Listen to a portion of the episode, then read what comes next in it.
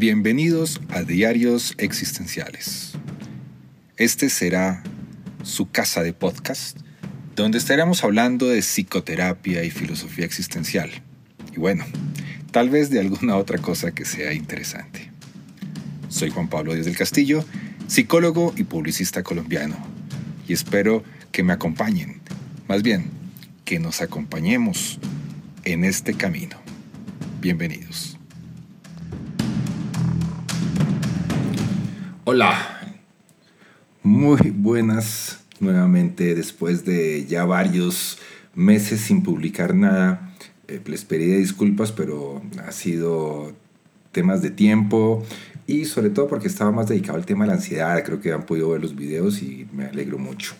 En esta oportunidad, quiero invitarlos precisamente a, a unos podcasts a una serie, a tres episodios nuevos que voy a, compartirles, que me tienen muy, muy, muy contento, porque son una experiencia que, realizamos, que, que, fue creada, digamos, de cierta manera, hace muy poco y que tiene que ver con el tema del buceo. Así que quiero compartirles este espacio. Precisamente este, eh, esta serie de episodios que hacemos en los diarios existenciales, le di un nombre particular que se llama Dialogando en aguas profundas, la metáfora del buceo y la vida. Este, esta serie de clases las dictamos hace algún tiempo precisamente con un centro de, de Mazatlán que me invitaron precisamente a poder ser parte de, de ellos en unas clases. El centro se llama Cauce Mazatlán, con Alma, precisamente, Alma Favela, eh, una gran persona que me acompañó, me invitó precisamente a que hiciéramos este, esta experiencia, este experimento que se los quiero compartir, que se llama Dialogando en Aguas Profundas, precisamente. Una metáfora, la metáfora del buceo y la vida. Espero que lo disfruten tanto como nosotros disfrutamos compartiéndolo. Muchas gracias.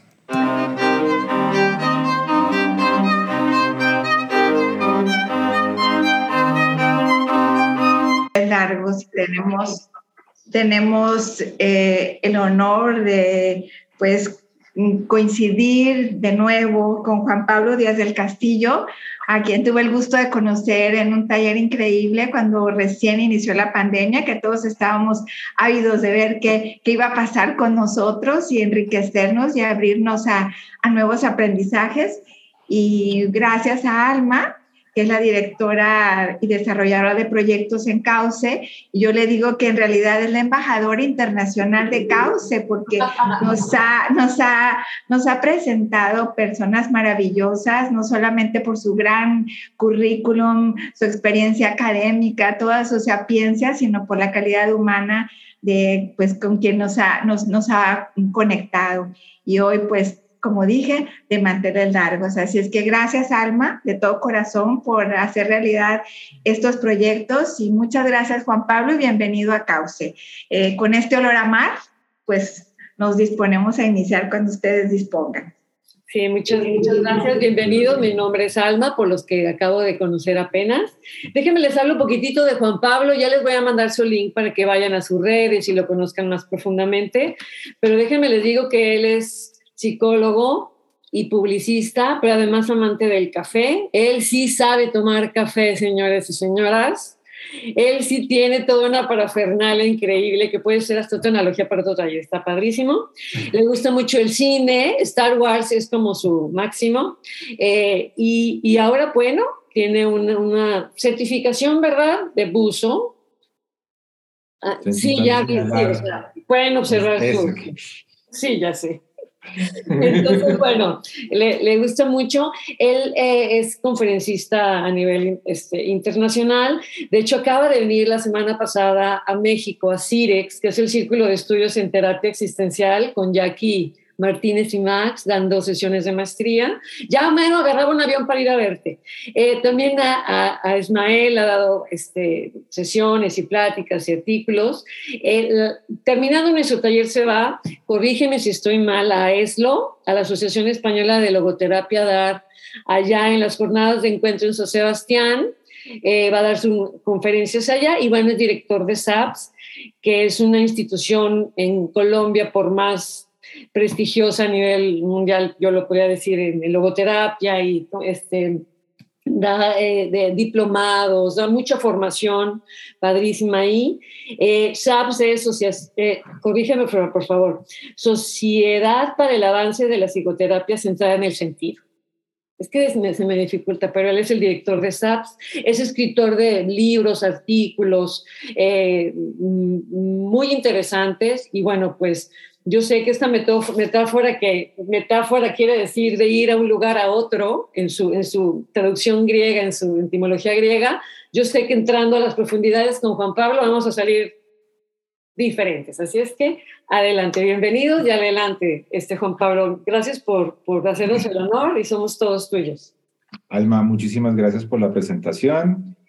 Eh, muchísimas gracias por la invitación. Ya veníamos hablándonos hace ya un tiempito y bueno, se logró organizar esta, esta idea que, no me acuerdo cómo fue que logramos llegar a la idea del buceo y la vida, ¿no? porque parte de, de, de mi currículum es la psicología, digamos lo que más, soy publicista y también soy psicólogo, pero para mucha gente es sorpresa que yo sea psicólogo porque para la gran mayoría de la gente piensa que yo soy filósofo y resulta que no.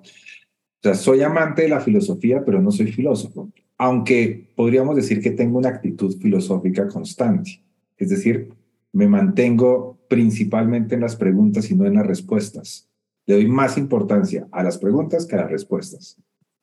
Entonces sí es una actitud un poco más filosófica. Así que Alma, muchísimas gracias y voy a aprovechar la oportunidad para hacerles, contarles un chisme que es nuevo. O sea, esto lleva más o menos anunciándose hace muy pocos días. Y es que tú decías que SAPS es un centro de logoterapia en Bogotá, Colombia. Pues les cuento que eh, muy pronto tendremos la sede en Ciudad de México también. Estamos arrancando todo este proceso, así que no sé cuándo, pero es muy probable que termine estableciéndome en Ciudad de México en algún tiempo. Entonces es una de las opciones, una de las cosas que me tiene muy contento de saber que podemos llegar allá, pues, principalmente.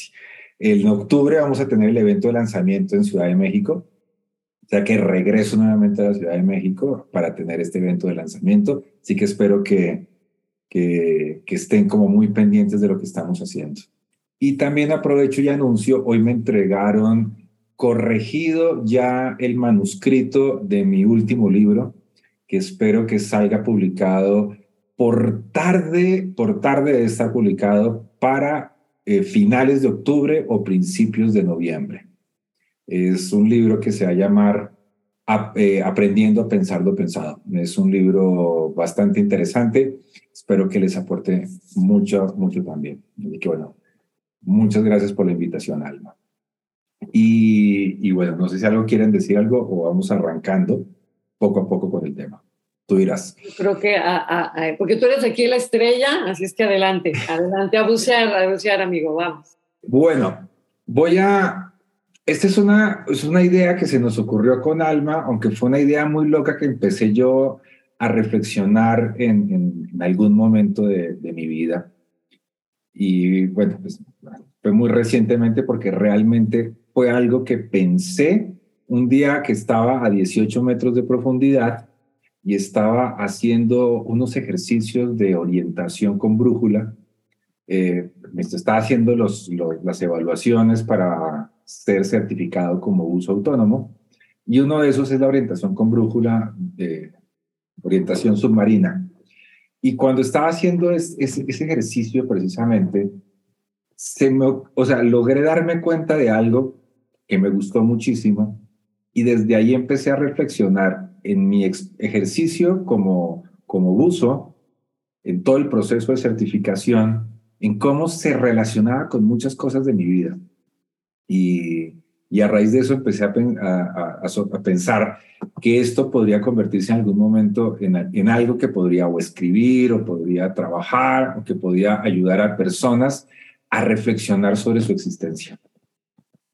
Y es precisamente de ahí surge en las conversaciones en algún momento ya con Alma, le conté precisamente eso. Porque, digamos, cada vez que salía del mar hacía una publicación con alguna reflexión que se me había ocurrido allá abajo. Y cada vez que se me ocurría algo allá abajo, tenía que sacarlo, tenía que plantearlo, tenía que decirlo, porque realmente es algo que, que a mí personalmente me ha transformado la vida completamente el buceo. Creo que es de las mejores decisiones que he tomado en mi vida, como les dije en un video que anunciaba este taller la semana pasada, creo que es de las mejores decisiones que he tomado en mi vida.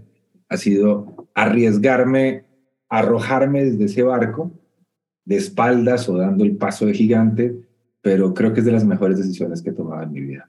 Y quiero precisamente pues compartirlas, esas reflexiones. Y esa es la idea. No, no es un curso de buceo como tal, pues porque primero que todo no soy dive master, o sea, no soy profesor de buceo. Soy una persona que está empezando con el buceo. Realmente llevo 12 eh, inversiones hasta el momento. Y, pero yo creo que esto, al ser un novato, un rookie, porque estoy apenas arrancando con el tema, he logrado hacer unas conexiones que he logrado encontrar la dificultad del proceso, cómo se relaciona con las dificultades cotidianas de la vida digamos, porque la vida es hermosa, la vida es espectacular, pero nadie ha dicho que sea fácil, ¿no? Y muchas cosas son de ese estilo. Y el buceo fue una de esas principalmente. Dialogando en aguas profundas fue precisamente la idea que, que nos surgió con Alma de, de poder desarrollar un espacio que, se, que sea mucho más que un taller como tal, que sea también más un conversatorio como tal que nos permita dialogar sobre, sobre la vida y dialogar sobre precisamente la metáfora del buceo. Pero yo creo que es una oportunidad interesante para poder reflexionar sobre la vida, esta, esta experiencia. Y bueno, para arrancar un poco, para contarles un poco cómo lo vamos a ir haciendo, ya tengo aquí mi, mi, mi copia al lado. Y nos vamos con esta pregunta. ¿Has vivido un acontecimiento que te ha obligado a moverte de una manera diferente? Yo creo que es clave que cada persona pueda intentar, mientras que vamos trabajando esto, puede ir escribiendo alguno de esos eventos. Porque creo que todas las personas hemos tenido esa serie, esa serie de, cambios y de movimientos en la vida. Y yo les voy a contar uno que tal vez ya para mucha gente puede ser conocido, pero les voy a contar un poco mi experiencia. Y es, mi, mi, papá solía hacer un chiste sobre mí. Cuando terminé la prepa, él solía decir que, que casi que me tienen que sacar con abogado, ¿no? porque casi que no termino el colegio porque el colegio fue una época muy difícil para mí, muy, muy complicada, por muchas y diferentes razones. Temas académicamente no era el más interesado, no me gustaba mucho, digamos, el colegio, no lo disfrutaba como tal, entonces era algo bastante extraño porque normalmente en la actualidad, digamos, me encanta el aprendizaje, me encanta aprender lo que no sé, pero en esa época odiaba el colegio Seguramente había una cantidad de, elementos adicionales importantes, sobre todo por temas de adolescencia. Una, el acné. Tuve un acné severo, severo que, que me convertí en un caso de estudio de dermatólogos por el nivel de, de acné que era tan fuerte. Afortunadamente no me quedó casi nada en la cara.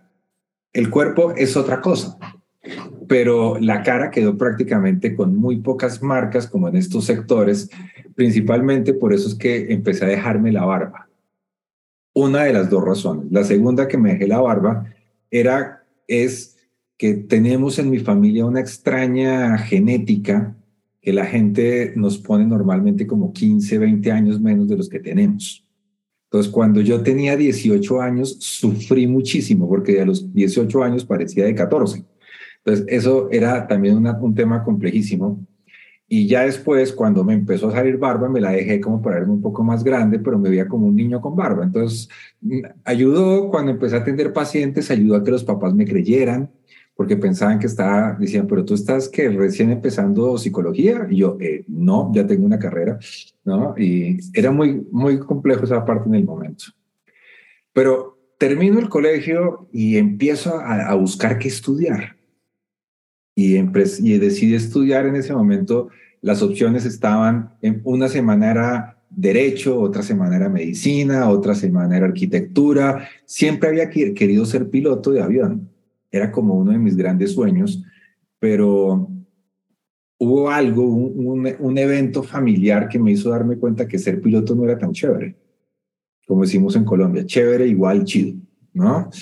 Entonces, no era tan, tan chévere porque digamos, un primo mío que era piloto, le tocó algunas navidades no pasarlas con su familia. Y eso para mí fue un impacto y dije, no, yo no quiero eso. Entonces se me fue la idea de la, de la aviación, empecé a pensar otras cosas. Entré a estudiar administración, casi la logro en tres universidades diferentes. Logré, por fin, alcancé a hacer cinco semestres en tres universidades, de los cuales fueron eh, en tres cinco semestres en tres universidades. O sea, un semestre en una, un semestre en otra y en otra hice dos, ¿no? Alcancé a hacer cuatro semestres, pero no lograba con la administración de empresas. Y ahí empecé a darme cuenta que el tema no era esto, sino empecé a pensar las otras posibilidades. Entonces volvió el tema de la psicología. Mis papás me decían, no, ¿cómo se le ocurre psicología? Los psicólogos están locos, a los psicólogos no se los aguanta nadie, ¿no? Son insoportables. Y yo, mm, bueno, está bien, entonces psicología no y terminé entrando a estudiar publicidad finalmente. Una decisión muy seria. Yo dije, bueno, hay que hacer algo que a uno le guste. A mí me gusta la publicidad, sí, me encanta ver comerciales de televisión, sí, es de las cosas favoritas del mundo, entonces estudiamos publicidad, seamos publicistas.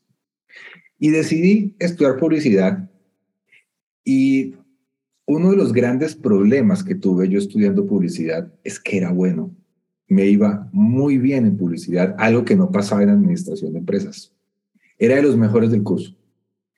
Y yo entré con el sueño de trabajar en Coca-Cola.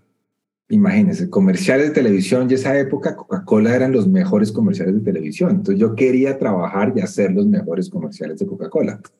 Nadie me dijo que esos comerciales no se hacían en Colombia, sino que se hacían en Estados Unidos y que uno no tenía nada que ver con eso. Pero ese era mi sueño. Y en último semestre de publicidad, para colmo de males, mi profesor era el director creativo de Coca-Cola, de la agencia de publicidad de ese momento, que era Macan Erickson. Y yo dije, este es el momento. Tengo que tener el mejor semestre de mi vida. Desastre. Entré a trabajar a Coca-Cola.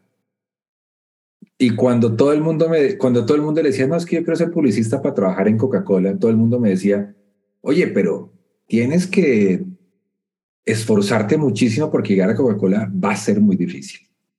Y cuando entré a Coca-Cola de primero, dije como, ah, esto era lo difícil, ¿no? Y ya, ya, lo logré. Yo pensé que ya había llegado. Dije, ya, lo logré. Muy pronto me trasladan a Atlanta. Imagínense, ya estaba pensando en que me iban a mandar a Atlanta. ¿Saben cuánto duré en ese puesto? Tres meses. Tres meses. Y no era porque me fuera mal. No me soportaba el ambiente de trabajo. Era un ambiente de trabajo muy complicado, era un trabajo difícil. Un viernes podíamos ya, todos estamos listos para salir y llegaba el jefe y nos decía, bueno, tenemos que entregar el lunes a primera hora cuatro campañas, nos quedamos.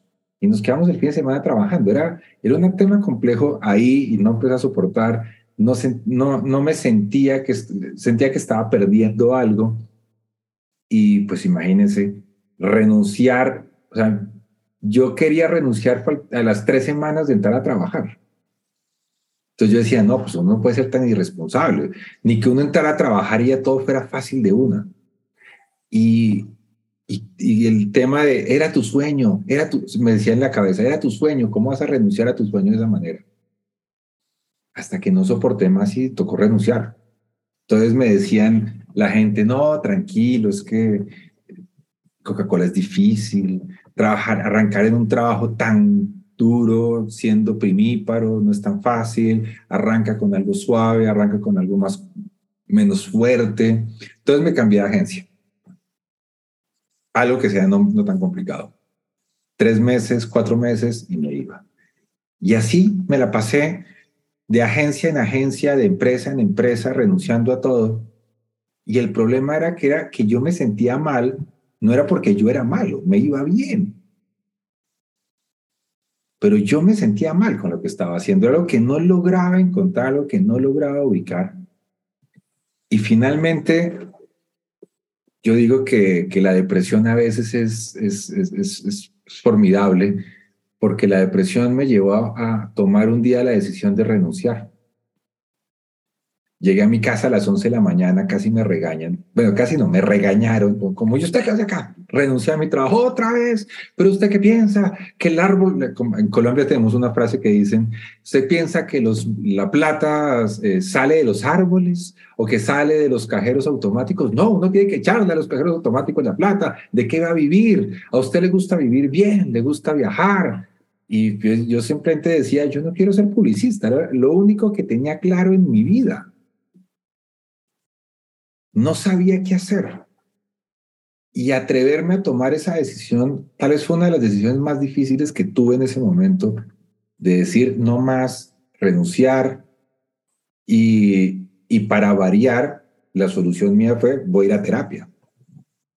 Me fui a terapia, como de costumbre, yo estaba en terapias de que tengo ocho años. Me la pasaba en todo tipo de psicólogos sabios y por haber.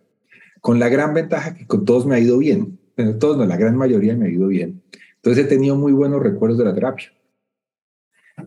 Pero el tema ahí viene siendo que en terapia logré reconocer el tema, reconocer, darme cuenta que la psicología seguía teniendo una voz muy fuerte en mi cabeza.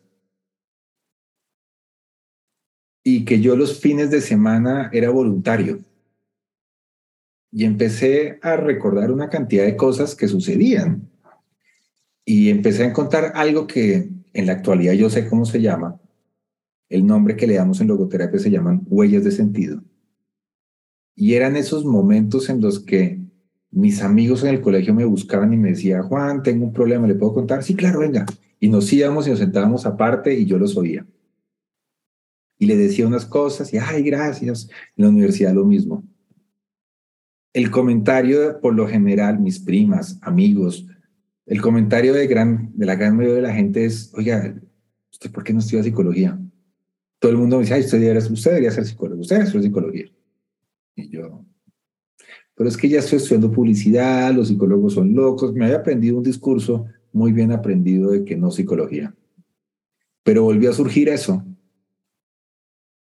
Entonces, yo le dije a mi, a mi psicóloga en ese momento, le dije, mira, no voy a estudiar psicología porque ya soy muy grande, tengo que trabajar, tengo que ganar plata, porque estaba obligado a moverme como había aprendido que tocaba moverse. Uno tiene que trabajar para ganar plata, para que con esa plata uno pueda hacer las cosas que le gustan. Y eso fue la forma en que yo aprendí a moverme por la vida. Entonces tomé la decisión de hacer una especialización en, adicciones. Y cuando decido hacer la especialización en adicciones, eh, para trabajar en prevención, porque imagínense, publicista, experto en adicción, especialista en adicciones, pues prevención, pues buenísimo, ¿cierto? Qué buena combinación. Y la tenía muy clara. Y un día me encontré con un gran amigo y me dice, oiga, me llegó un, chisme suyo. Y yo, ¿cuál? Que dejó la publicidad y es que estudió adicciones. Y yo, sí, porque quiero dedicarme a la prevención como publicista. Y me dijo, porque lo he estado pensando hace varios días, porque un conocido mío que trabaja en adicciones está necesitando una persona que es, yo creo que es de sus características. Le voy a decir que, le voy a recomendar a una persona. Entonces, mi amigo me dijo, llámeme mañana, lo llamé al día siguiente y me dijo, ya, ya hablé con esta persona, dice que por favor lo llame el lunes eh, para cuadrar una cita. Mentira, que lo llame el jueves, era llámelo el jueves para cuadrar una cita en la mañana, porque en ese momento está en Argentina, se va a Argentina porque está haciendo un doctorado en Buenos Aires. Y yo, ah, bueno, ¿y cómo se llama esa persona? Me dice, se llama Efren Martínez. Y yo, ah, listo, yo lo llamo Efren. Llamo a Efren, saco la cita y pues ya son 22 años trabajando juntos. Imagínense, llego allá, conozco a Efren en adicciones, empiezo a trabajar ahí empiezo a ser parte del tema de prevenciones, pero en el momento en que hacíamos como unos descansos para que los internos, los pacientes que están en las clínicas internos, fueran a tomar onces, a comer algo, yo iba y los acompañaba y conversaba con ellos. Y llegó un momento en que los pacientes empezaron a decirme, ay, puedo ir a hablar con Juan Pablo, puedo ir a hablar con Juan Pablo, puedo ir a hablar con Juan Pablo. Y todos pensaban que era sencillamente para quemar tiempo, pues porque pues era un publicista, no era psicólogo. Y poco a poco hacían referencias de, ay, es que el otro día hablando con Juan Pablo descubrí esto. Y, Efren me dijo, oiga, ¿usted no ha en ser psicólogo? Y yo le dije, sí, toda la vida. Y me dijo, pues hágale, lo apoyo. Y entré a estudiar psicología. Y, y fue tal vez una de las mejores decisiones de mi vida. Pero lo más difícil de ese momento fue aprender a moverme de una manera distinta. Porque en ese momento, pues ya era grande, pues ya tenía una carrera, ya tenía ingresos, pues me tocó aprender a moverme distinto con relación a mis, amigos. Porque mientras mis amigos ya eh, trabajaban, se compraban su primer coche, iban a restaurantes, viajaban, yo estaba ahorrando mi sueldo para pagarme la universidad. Yo estaba ahorrando para otras cosas completamente diferentes y y en un momento tal vez no fue una decisión tan fácil o tan sencilla, pero fue aprender a moverse distinto. Fue aprender a moverse distinto y tener una confianza en que las cosas se fueran dar de otra manera. Y eso es algo que, que la vida me enseñó, pero que también me di cuenta que en lo más profundo hay que aprenderse a mover de una manera diferente. Y ahí fue cuando surgió precisamente esta idea de bucear, del buceo en mi vida. Aquí les dejo para que vean dos imágenes de mi vida. Estas son en un acuario en, en Atlanta, en Estados Unidos. En el año, creo que fue como 2010 aproximadamente ya trabajaba como psicólogo y estaba trabajando y trabajaba en Atlanta. Yo iba una vez al mes a hacer talleres con, con personas eh, migrantes que estaban recién llegados a México, a Estados Unidos, ayudarlos a, a, saber cómo moverse y aprender a moverse de una manera completamente diferente. Y aquí pasó algo que, que para mí yo creo que es importantísimo. Desde que yo soy niño, he sido fanático de los acuarios. A los ocho años me regalaron mi primer acuario. Y desde ahí tuve hasta los 16 años que mis papás me lo quitaron porque decían que era de mala suerte. Tener acuarios en la casa, tener cosas del mar en la casa era de mala suerte. ¿Se han oído ese, ese cuento? Bueno, pues mis papás se lo creyeron, me quitaron el acuario. No sé si sea cierto porque según el Feng no, pero bueno, en todo caso, eso fue tal vez una de las mejores experiencias de mi vida, porque era cuidar el acuario, que se mantuviera limpio, eh, y además era un espacio para mí de mucha tranquilidad. Yo me sentaba, me acuerdo que había un, un mueble donde yo tenía el acuario, en la parte de atrás había como una mini sala donde había unos sofás. Yo me sentaba y abría el acuario por horas, tranquilamente, a relajarme, a tranquilizarme, y me sentía extremadamente conectado con lo que estaba pasando ahí. Amaba y disfrutaba ese espacio. Y cuando llego a este acuario de Atlanta, me volvió a pasar algo que no sentía hace muchísimos, muchísimos años.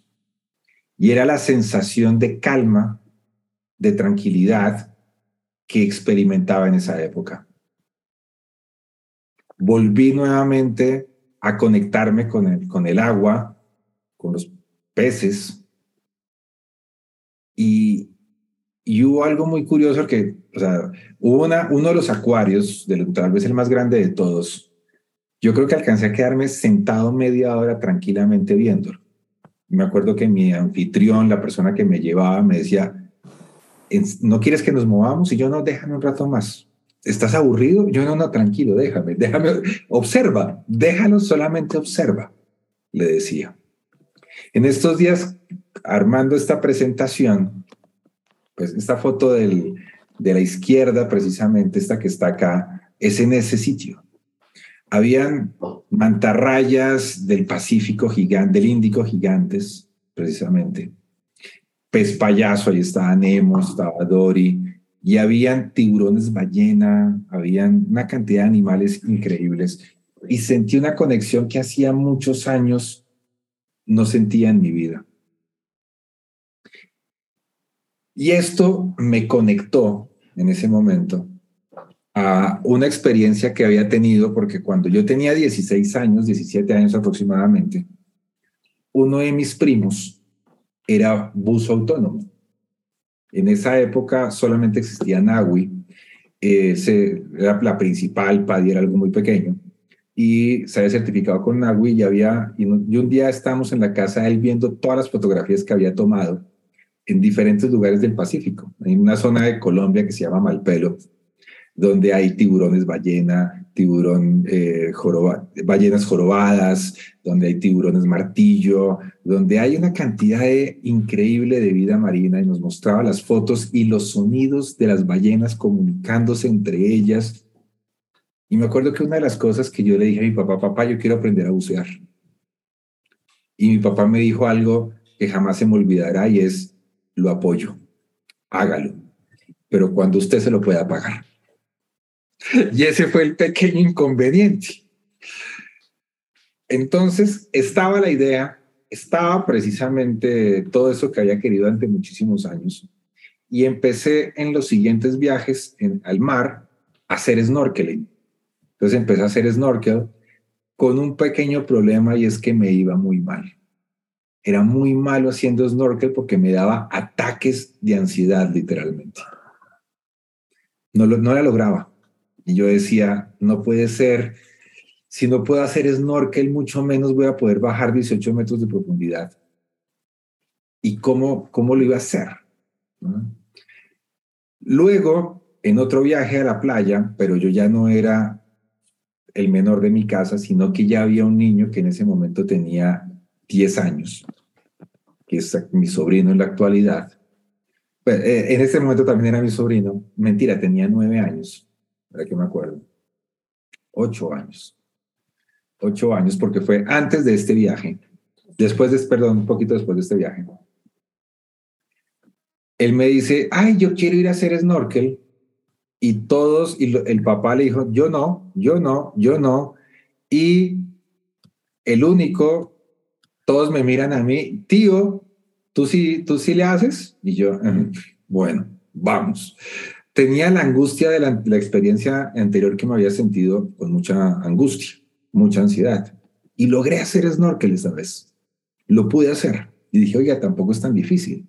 Después aprendí psicología y aprendí uno de los grandes secretos de la psicología. La respiración es clave para aprendernos a mover en la vida. La respiración es uno, es algo de las cosas más extrañas que podemos tener los seres humanos. Porque todos respiramos de una manera automática. ¿Ustedes alguna vez han pensado cómo respiran? ¿Cierto que no? Uno simplemente respira. ¿Cuántas veces al día uno es consciente que está respirando? Muy pocas, muy rara vez. Hay gente que ni siquiera reflexiona sobre ese detalle. Hay otros desocupados que seguramente sí se dan cuenta en la cotidianidad. Yo era de eso. Creo que para algo soy psicólogo. Nos damos cuenta de esos detalles. Y aprendí algo. Y es que hay algo que se llama la hiperventilación, que es un ejercicio que le hacen a uno para ejercicios de crecimiento personal. lo que llaman el reverting, que es el, hay unos ejercicios que se llaman reverting, que es cómo volver al momento del nacimiento. Y yo estuve en un taller de esos y a través de la respiración, el respirar, respirar así, se genera un estado de conciencia alterada que genera una sensación, una cantidad de experiencias completamente diferentes. Y yo salgo de ese taller y digo, ya sé por qué me da ansiedad hacer snorkel. Entonces, aprendí ejercicios de respiración también para mis pacientes.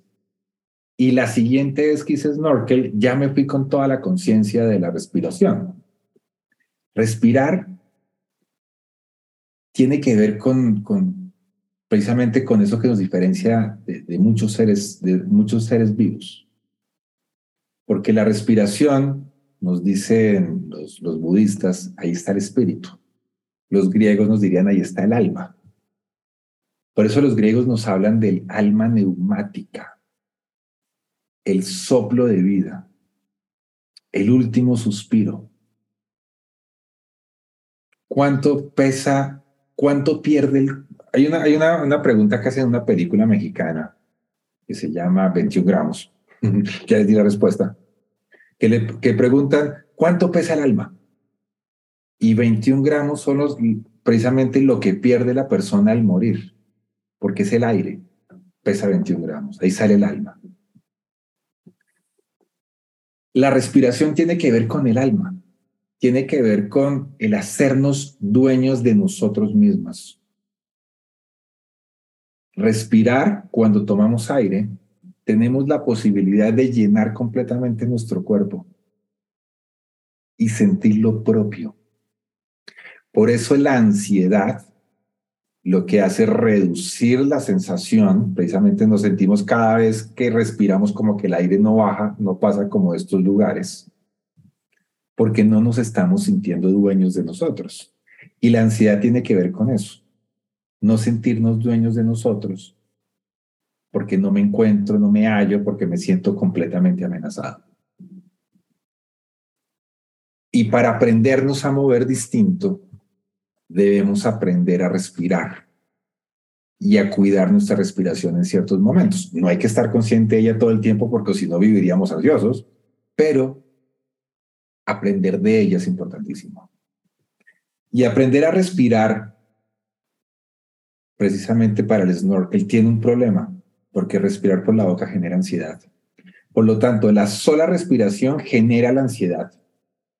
Y eso se va escalando precisamente y uno dice, no sirvo para esto, esto es muy peligroso. Pero cuando yo aprendo a respirar, logro bajar precisamente los niveles de las amenazas, no solamente en el agua, sino afuera, en la calle, en la cotidianidad. Y de esa manera podemos realmente aprender a sumergirnos en aguas profundas. Aprender a respirar por la boca de una manera lenta, profunda, controlada, hasta que llega un momento en que se vuelve ya automática y parte de tu cotidianidad. Y de esa manera tomé la decisión de, tengo que arrojarme allá abajo. Yo me la pasaba viendo documentales de, del mar y cada vez que yo veía un buzo yo decía, ¿seré yo capaz? ¿Seré que la voy a lograr? Y cuando ya me había decidido, llegó la pandemia. Y me tocó frenar todo. Pero afortunadamente las cosas empezaron a cambiar. Y ahí surgió precisamente la idea, perdón, de un nuevo comienzo. Cuando estamos en esas crisis, cuando aprendemos a movernos, cuando sabemos que no podemos seguirnos moviendo iguales,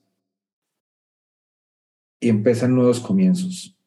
Y esos nuevos comienzos nos invitan precisamente a movernos de una manera diferente. Porque cada nuevo comienzo es distinto. ¿Ustedes alguna vez se han preguntado, o yo más bien yo les pregunto, ¿cuándo fue la última vez que hicieron algo por primera vez?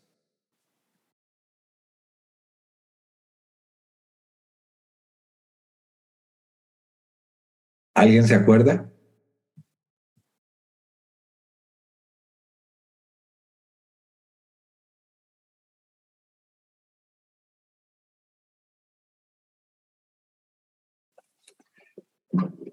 Y hacer algo por primera vez es tal vez una de las cosas más lindas que hay.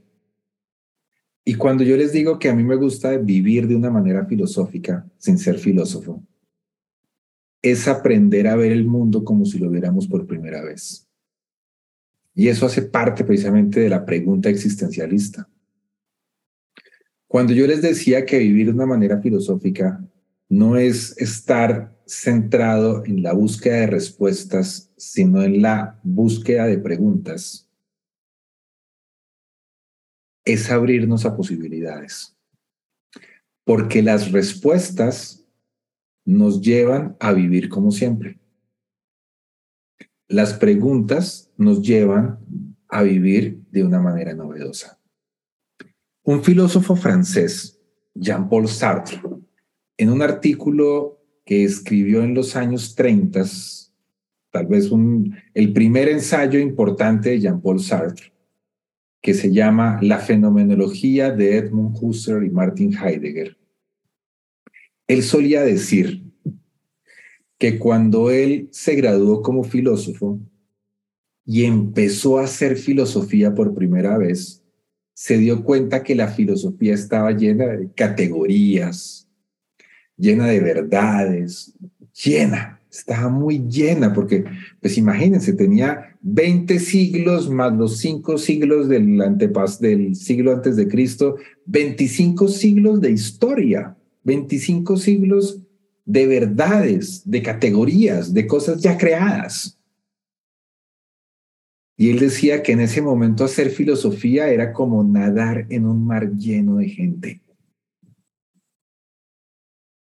Y cuando él aprendió la importancia de la pregunta y no dar por certero, mucho la importancia de las preguntas o las respuestas y no quedarse con lo que ya sabe, sino aquello que sabe ponerlo en duda.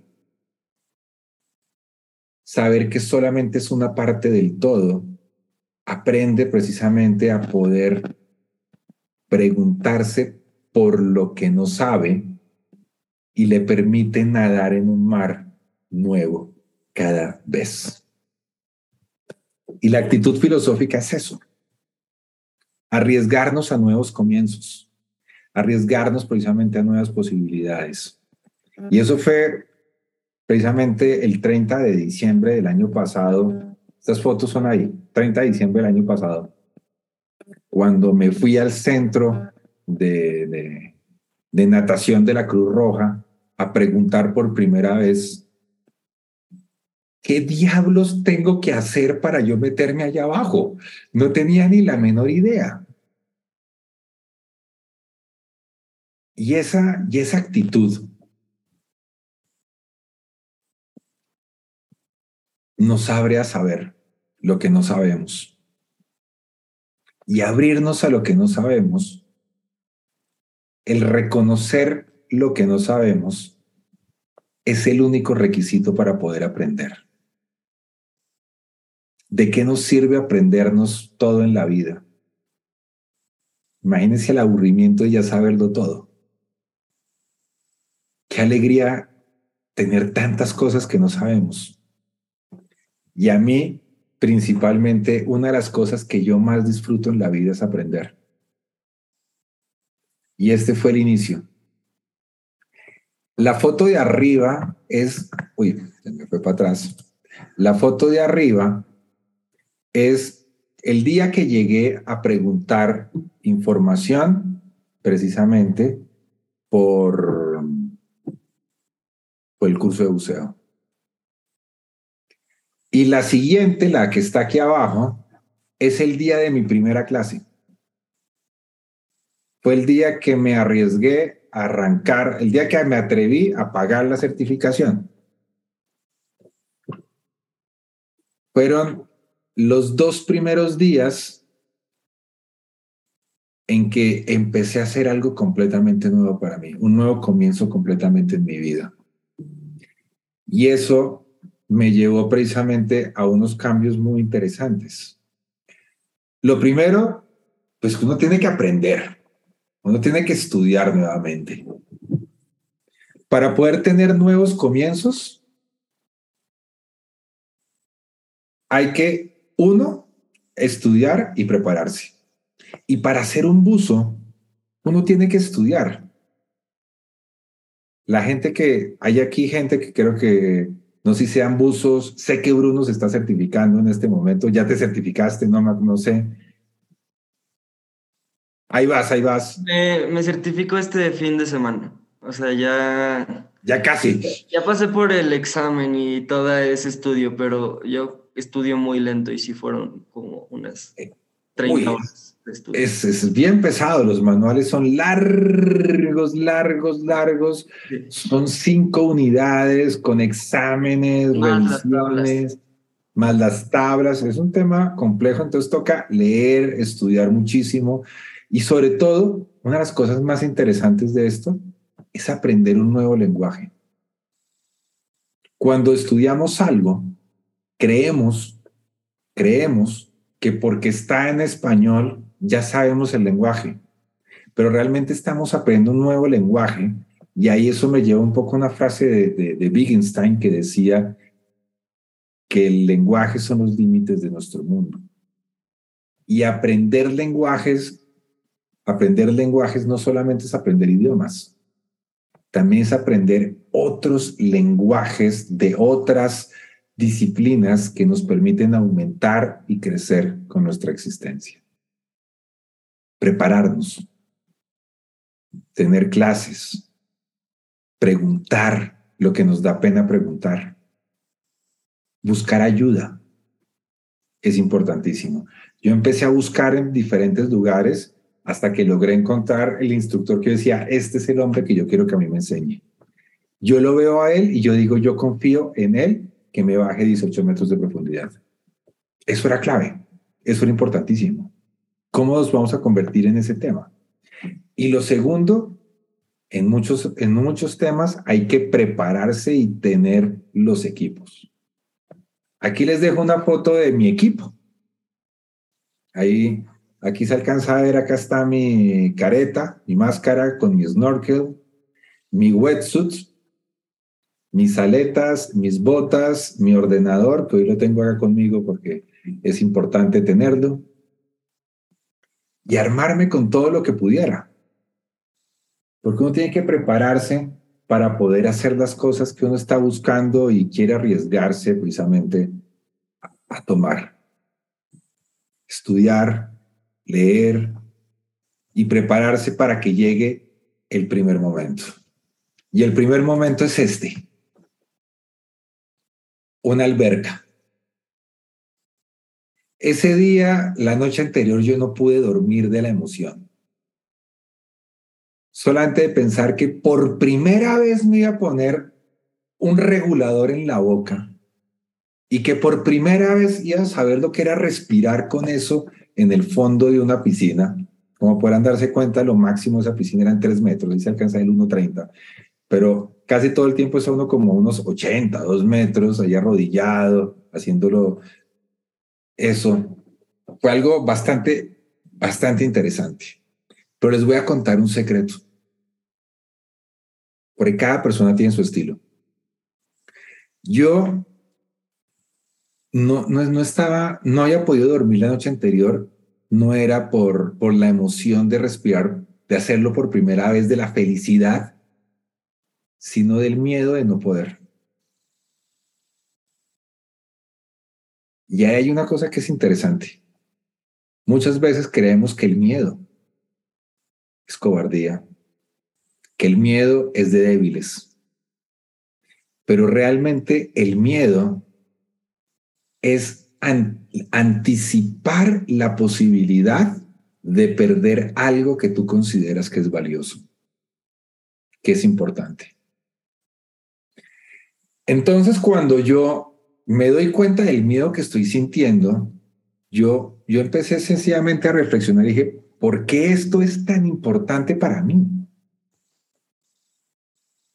No lograba comprenderlo todavía. Decía, claro, es que a mí siempre me ha gustado los acuarios, me encantan los peces, ese tipo de experiencias siempre las he querido tener. Y ese día me arrojé por primera vez a una piscina, a una alberca, eso es alberca, sí, alberca. En Colombia le decimos piscina, a una alberca y las primeras respiraciones fueron dificilísimas.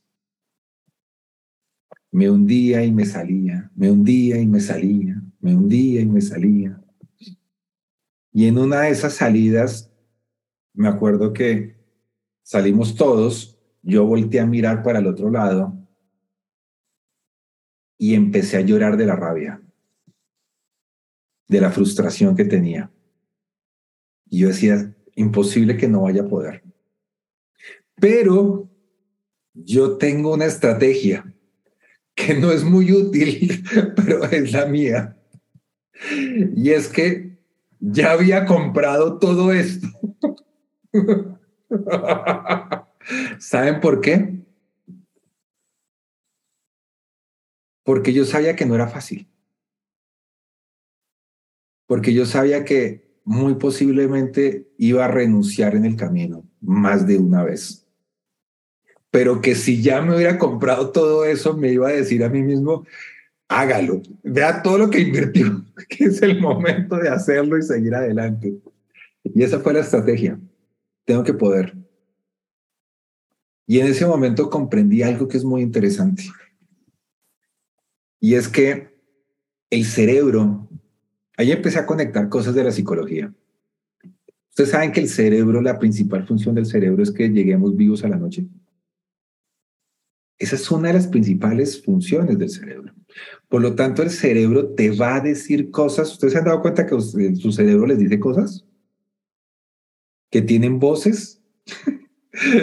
Uno a veces dice, no, no es porque estén locas ni locos, no. Es porque realmente dialogamos con nosotros mismos todo el tiempo. Ese diálogo es constante, pero ese diálogo también es un diálogo de supervivencia. Nos va a hacer sobrevivir.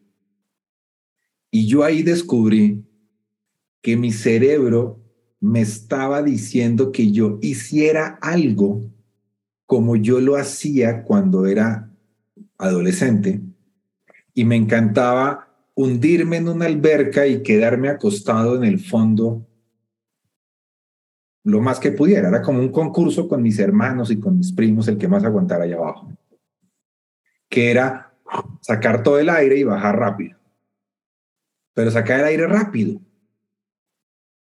Cuando me doy cuenta que el tema no era sacar el aire rápido, sino sacarlo lentamente, pues mi cerebro en automático me estaba haciendo hacer las cosas que yo hacía antes. Y como no me funcionaban, el cerebro me estaba haciendo que se me dificultara respirar con el regulador. Y diciéndome, no vas a poder, no vas a poder, no vas a poder. Hasta que descubrí, descubriendo, me di cuenta que tenía que aplicar las cosas que yo he usado en mi cotidianidad en muchas cosas. Y es aprender a engañar a mi cerebro y decidí engañar a mi cerebro y logré estar como 25 minutos seguidos allá abajo. Y dije, wow, lo logré. Mi instructor, me acuerdo que ya estaban, ya el resto del grupo estaba avanzando, estaban empezando a hacer ejercicios, estaban quitando el regulador, quitándose la máscara, y yo apenas estaba aprendiendo a respirar allá abajo. Y no es fácil ser el atrasado del grupo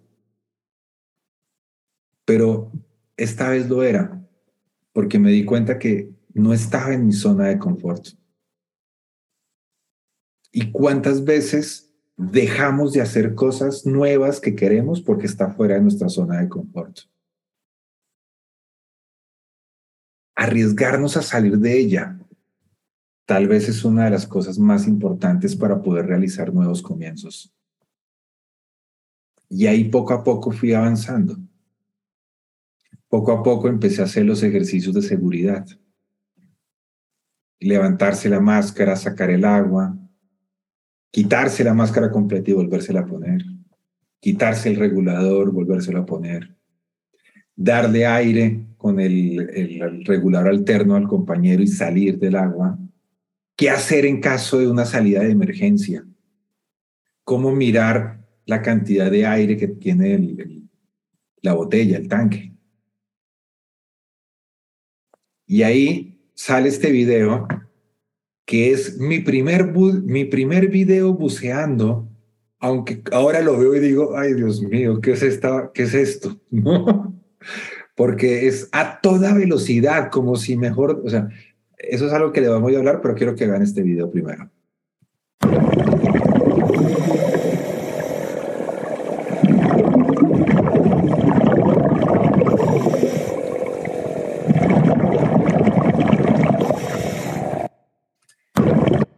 Ahí está mi instructor.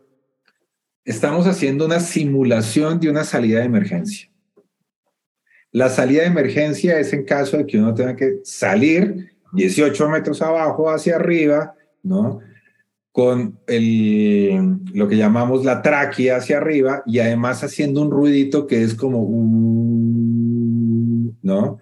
Para la descompresión y cuando salgamos a la superficie no tengamos ninguna, ninguna falla. Pero ahí voy a toda velocidad, a toda velocidad. Era una cosa impresionante. Y eso me pasó durante los ejercicios de alberca. Él es Gustavo, mi primer instructor. Cuando logré pasar todos los ejercicios de seguridad en alberca, Llegó el momento de ir al mar abierto. Aquí yo fui a un sitio que se llama San Andrés, que queda, es una isla que queda muy cerca a Nicaragua, en el Caribe. En los ejercicios de seguridad, uno que aprende. Uno aprende, como les dije, cosas que le pueden pasar abajo y cómo solucionarlas de una manera sencilla. Agua en la careta, les va a pasar todo el tiempo quitarse el regulador y volvérselo a poner. Creo que uno lo hace cada 10 minutos, fácilmente. Estar revisando el aire, porque son la ley de los tres tercios. Un tercio para bajar, un tercio para bucear y un tercio para subir. Y estar revisando el manómetro que te está diciendo todo el tiempo cuánto aire te queda revisar el ordenador que te va a hablar de la profundidad de la que estás, en mi caso 18 metros de profundidad máximo. ¿Cuánto tiempo llevas? ¿Cómo está la temperatura? Y sobre todo, y una de las cosas más importantes, siempre buceando con tu compañero. Uno bucea solo. Siempre vas a estar con una persona al lado con la que te estás cuidando. Y la vida es así. En Colombia hay una frase que, es muy famosa de, los colombianos que decimos, es que yo me bandeo solo. Yo me las arreglo solo. Y creo que nadie se las arregla solo. Siempre, hemos, siempre hay alguien ahí. Siempre hay alguien que nos ayuda, siempre hay alguien que nos acompaña. Y precisamente armar equipo es importantísimo. Hay una frase que siempre me ha gustado. Si quieres llegar muy lejos, ve solo. Pero si te quieres llegar más arriba, viaja acompañado. Es más divertido, es más alegre. Y eso es importantísimo. Aprender a trabajar en equipos. Con tu compañero, cuidando la seguridad del otro y el otro de ti. Y de esa manera poder estar seguros en conjunto. Para que finalmente llegara, ah, perdón, aquí hay una foto que se me había olvidado que estaba ahí, que es, el primera, la primera salida de, de, bucear con toda la pinta, no estaba con el wetsuit porque tampoco en, la alberca me iba a poner el wetsuit, pero ahí estoy, ¿no? El tamaño de las aletas, es una de las cosas que más pueden impactar, es el tamaño de las aletas. Pero bueno, fue el primer día. Pero finalmente llegó el día como ese que vas a, que vas a tener el próximo fin de semana. Viajé a San Andrés el 28 de febrero, 27 de febrero, 28 de febrero, no me acuerdo. Y no conocía a nadie, porque además tuve un problema y es que mi instructor, cuando hacía viajes de certificación, siempre eran fines de semana en que yo tenía clase en la maestría en Bogotá, entonces me tocaba dictar clase en Bogotá y yo no podía ir. Entonces me tocó buscar a alguien que él me recomendara para poderme hacer los ejercicios, ya la parte de certificación final. Entonces viajé a San Andrés yo solo, no conocía a nadie. Es de las típicas aventuras mías, viajar solo. No sé por qué me encanta eso, ya termino siendo amigos en todas partes, pero bueno. Esto es la foto aquí, la de arriba, es mi caminata desde el hotel al centro de buceo. Podrán darse cuenta la cara de felicidad que tenía en ese momento, ¿no? Pero muerto del susto estaba. En esta otra ya estaba subido en el bote y pensando, ¿yo qué horas me metí a esto? ¿Yo qué hago acá? Todavía no sabía qué era lo que iba a pasar, no sabía cómo iba a llegar todo esto. La angustia nos invita a tomar decisiones. Pero muchas veces creemos, porque la angustia es una experiencia humana, que cuando aparece es porque estamos enfrentándonos a una decisión. Pero tenemos la loca creencia que cuando ya decido, va a desaparecer. Desaparece la angustia, pero aparece la ansiedad, porque estamos en un mundo nuevo, algo que es completamente novedoso para nosotros. Por lo tanto, decidir no eliminar la ansiedad. Al contrario, la vas a volver a experimentar. Pero ¿estás preparado para ella? Y en ese momento yo estaba en eso. ¿Yo qué hago acá? ¿A qué horas me metí en estas? Pero afortunadamente, y una de las cosas que más me, me ha gustado a mí del buceo es que aparecen nuevas amistades. Porque cuando buceas no estás solo. Hay muchas personas nuevas. Y eso es uno de los temas lindos del buceo, porque uno aprende a conocer mucha gente. Aquí están ella y ella, las dos primeras, son brasileras. Y aquí está el esposo, uno, el esposo, y el otro no sé dónde está, no lo veo el otro. Ah, es el que tomó la foto. aquí está el esposo. No, mentira, aquí está el esposo y el esposo de la otra. Aquí está una dive master que estaba haciendo una tesis eh, de maestría de conservación de, de arrecifes una pareja de esposos de Barcelona. Aquí está un alemán que se había venido a certificar como advancer en Colombia. Y aquí estoy yo y aquí está mi instructor, el de camisa, el de playera amarilla. Aquí estoy yo ya. Pero es parte de este mundo, conocer nuevas personas y sobre todo cuando tú conversas con estas personas y te enteras de lo afortunados que somos de tener el Caribe al lado. Porque muchas de esas personas habían buceado en muchos lugares, pero decían que lo que habían visto en el Caribe era tal vez de lo mejor que habían visto en su vida. Y a veces te das cuenta que eres afortunado de lo que tienes. Y a veces no nos damos cuenta. Y logramos ir descubriendo eso poco a poco. Finalmente llegó el momento de la verdad, el lanzarse allá abajo. Estas son fotos ya finalizando el primer día de buceo. Pero ahí hay varias cosas que son importantes para tener en cuenta. Mi instructor me decía, esa primera vez, me decía, Juan, usted es un excelente uso en el fondo, pero en la superficie es un desastre. Y logré descubrir yo no me certifiqué al mi primer intento, me tocaron dos intentos para poderme certificar, porque en superficie no me iba muy bien. Y algo que me decían que era muy interesante y es, yo no lo certifico porque cuando yo lo certifique estoy garantizando que usted es seguro para usted mismo y es seguro para otra persona por lo menos. Y ahí sentí un dolor en el alma, no se imaginan, ¿verdad? Un dolor en el alma enorme. Pero rápidamente logré comprender que el hombre tenía toda la razón. Que tenemos que prepararnos y que no es el fin del mundo y que van a llegar otros momentos en que también lo voy a poder hacer de otra manera. Y lo que me mandaron fue, necesito que trabaje en alberca, snorkel.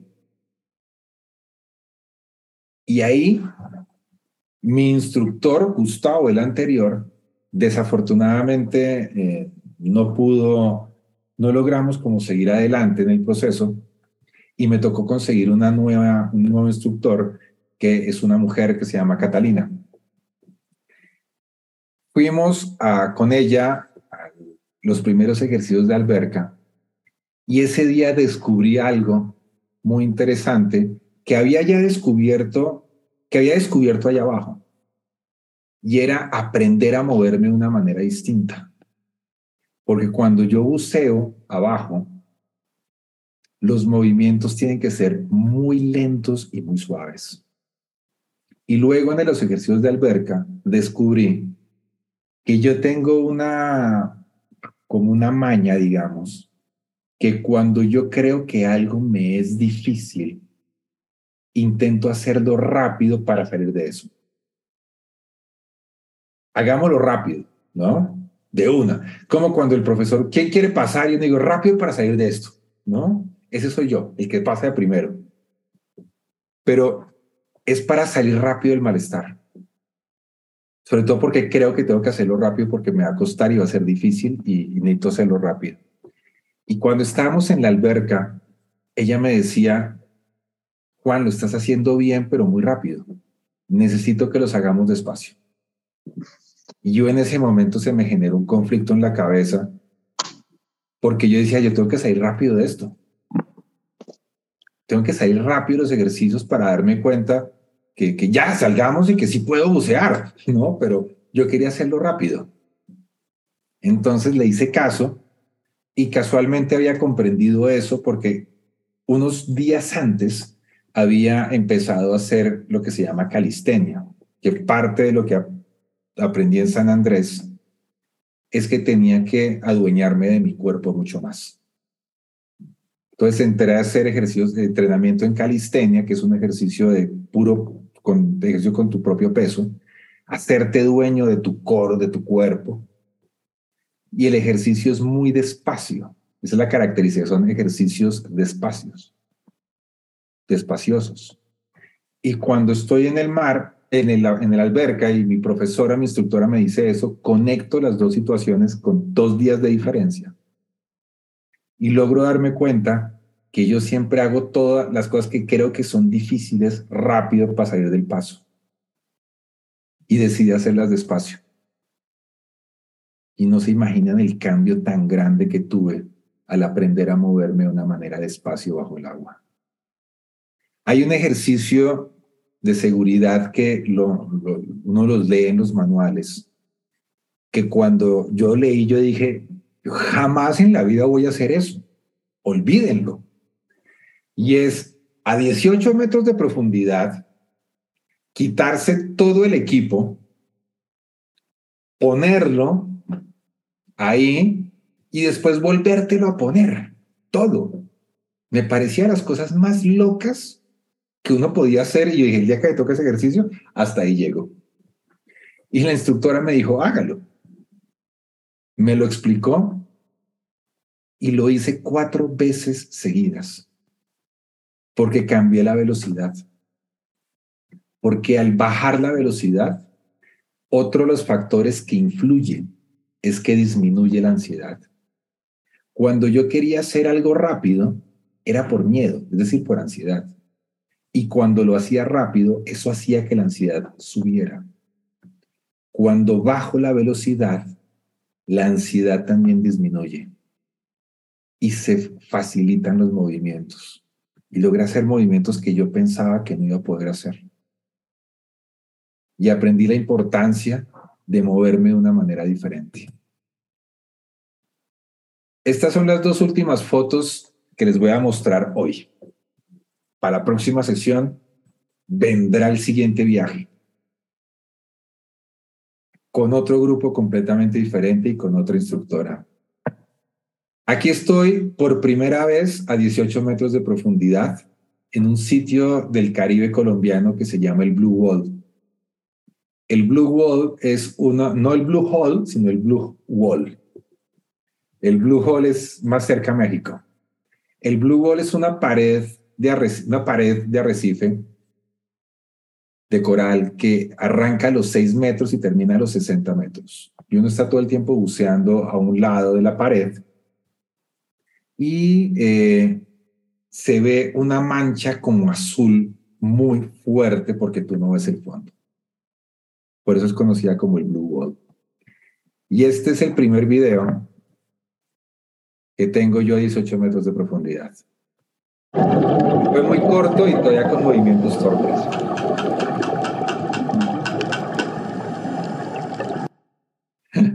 Todavía los movimientos eran torpes, todavía usaba mucho las manos. Y la última es una foto que aunque estuviera frustrado, porque ya me habían dicho que no me iban a dar la certificación, quería seguir adelante. Aprendí que cuando queremos nuevos comienzos, cuando queremos movernos de una manera diferente, también tenemos que aprender a convivir con la frustración. Y a mí personalmente es, es algo que es difícil. Pero cuando me arrojé a la aventura del buceo, sabía que estaba completamente fuera de mi zona de confort, porque me encantan los acuarios, pero cuando yo voy a la playa me quedo en la playa, me entro al agua para mojarme un poco y ya, pero arrojarme era otra cosa completamente diferente. cambió mi relación con el mar, cambió mi relación con los tiburones. En ese video que están viendo, que está ahí, acababa de ver mis primeros tres tiburones aleta blanca en mi vida. Y fue tal vez una de las experiencias más hermosas que he tenido en la vida. En la siguiente les mostraré donde salgo con tiburones a tres metros de distancia. Tiburones grises. Y es algo que creo que es de las cosas que más me mueve el corazón haberlo logrado. Y eso era lo que tenía preparado para este primer día cómo aprender a movernos de una manera distinta, cómo buscar nuevos cambios nos implica este, este cambio en el movimiento, cómo nos implica también aprender a movernos fuera de nuestra zona de confort, tomar ese riesgo e ir un poco más abajo. En este caso, 18 metros de profundidad y aprender a cuidar tus oídos, tus ojos, tus fosas nasales, tus pulmones y también a las personas que tienes alrededor. Muchas gracias. Gracias. Oye, ¿puedo decir algo? La idea es que podamos tener este ratico para conversar, preguntar y por favor, Alma, es tu casa. Sí, fíjate. Soy el invitado. Es que fíjate que se me vino la idea de la pregunta del acontecimiento y cómo a través de tu analogía fui haciéndolo con mi... ¿Cómo, perdón? ¿Cómo con tu analogía y tu proceso y toda esta ruta, yo con el acontecimiento que me vino a la mente con la primera pregunta, pues estoy tratando de hacer ese proceso, ¿no? Pero aquí mi pregunta y mi duda, porque claro, sesiones aquí como esas y las que estamos acostumbrados a tener aquí en, en es que te deje la conciencia intranquila, no tranquila. La tranquilidad, pues te vas al circo, ¿no? o no, no sé, pero este, es conciencia intranquila y la pregunta es tener siempre la conciencia intranquila. Este, es eso. Por ejemplo, si tienes un acontecimiento como, como el que yo estoy viviendo, que es un acontecimiento que ha pasado por mí, atravesado, me ha atravesado, eh, pero está como en gerundio, como que me está pasando. Ahí, ¿cómo, cómo aconsejas tú este proceso pues, existencial de, de, moverte diferente? todo el tiempo, que tengo aquí, en, mi situación, en mi caso, en mi acontecimiento este que me acontece y me está aconteciendo, pues es que creo que tengo que empezar a reajustar y a reapensar todo el tiempo, ¿no? Eh, estando tan en gerundio existencial, no sé, me gustaría escucharte. Mira, yo creo que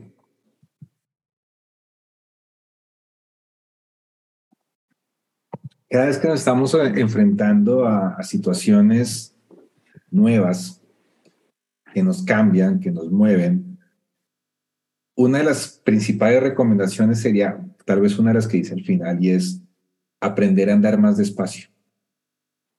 Porque esto de, que yo, yo les decía que quiero hacerlo rápido para poder salir de eso, es algo muy similar que pasa muchas veces con algunos con algunos familiares que me llaman para terapia. Uno de los temas que yo más trabajo es acompañamiento en duelo. Y cuando he trabajado, bueno, lo he, lo he dejado de trabajar muchísimo, digamos, porque eh, por diferentes razones, pero hay mucha gente que me llamaba y me decía, oye, es que necesitamos que puedas acompañar a mi mamá porque es que se murió mi papá y la vemos muy mal y necesitamos que por favor la ayudes. Yo, claro, y cuéntame, eh, ¿cuándo se murió tu papá? No, esta mañana. Eh, decía, pues, a ver, acaba de pasar. ¿Cómo quieres que ya esté bien? ¿Cierto? O sea, ¿cómo quieres? Ni siquiera, ni siquiera ah, lo han enterrado y ya le están buscando terapia a la mamá porque está muy mal. Tenemos un afán de no sentir, un deseo de, no sentir. Porque sobre todo hay ciertas generaciones, y, entre la mía, nos hemos acostumbrado a, no sentir y creemos que todo es racional, que las emociones son buenas o malas, entonces hablamos de emociones negativas, emociones positivas. Entonces el miedo, la tristeza y la rabia están mal vistas cuando son emociones. No son ni buenas ni malas, lo bueno y lo malo que hacemos con ellas, pero queremos quitárnoslas rápido. Y eso es lo que me pasaba a mí quererme salir rápido de lo difícil. Y descubrí que lo difícil, cuando lo hago rápido, no lo, no lo hacía tan bien. Cuando le bajo la velocidad era más fácil. Y creo que cuando nos enfrentamos a esas dificultades, hay que aprender a bajarle la velocidad, a intentar no quitarnos las cosas tan rápidas y a poder oír mucho más, poder aprender a sentir para poder encontrar mucho más aprendizajes en nosotros. Yo te diría eso. Ay, no, y mi porque yo soy de quiero rápido, ya sabes, para ayer, para, para antier. Exacto, hay que ir más despacio. Ah, sí, bajar la velocidad es bien difícil, ¿eh?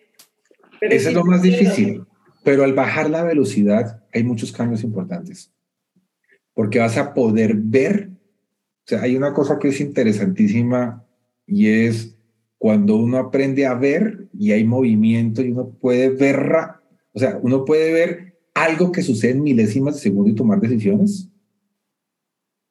eso solamente sucede cuando le bajamos la velocidad. Y es parte importantísima. Eso me acuerdo un, un ejemplo que me gusta decir mucho y es cuando yo voy conduciendo mi coche por la autopista y tengo que encontrar la salida voy a bajar la velocidad para poder ver mejores letreros. Entonces, cuando yo le bajo la velocidad a la vida, no paso por encima de lo emocional. Cuando yo voy rápido, paso por encima de lo emocional. Cuando le bajo la velocidad, siento y las emociones me orientan porque son como una brújula. Las emociones hacen parte de la brújula y es clave, clave, clave ahí.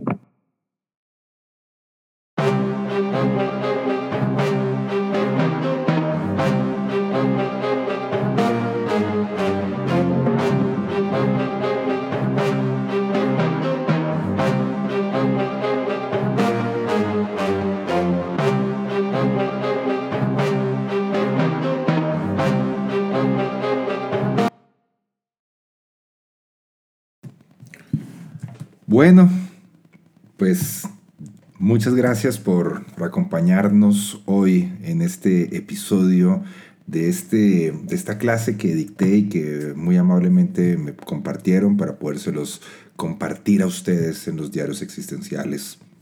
El tema de dialogando en aguas profundas y poder comprender la vida y el buceo como una metáfora de la vida. Y de esa manera les quiero decir que, primero que todo, discúlpenme por tantos meses, pero hoy, desde los diarios, desde los micrófonos de los diarios existenciales, les digo muchas gracias por acompañarme. Es decir, muchas gracias por acompañarnos y que tengan un excelente resto de semana.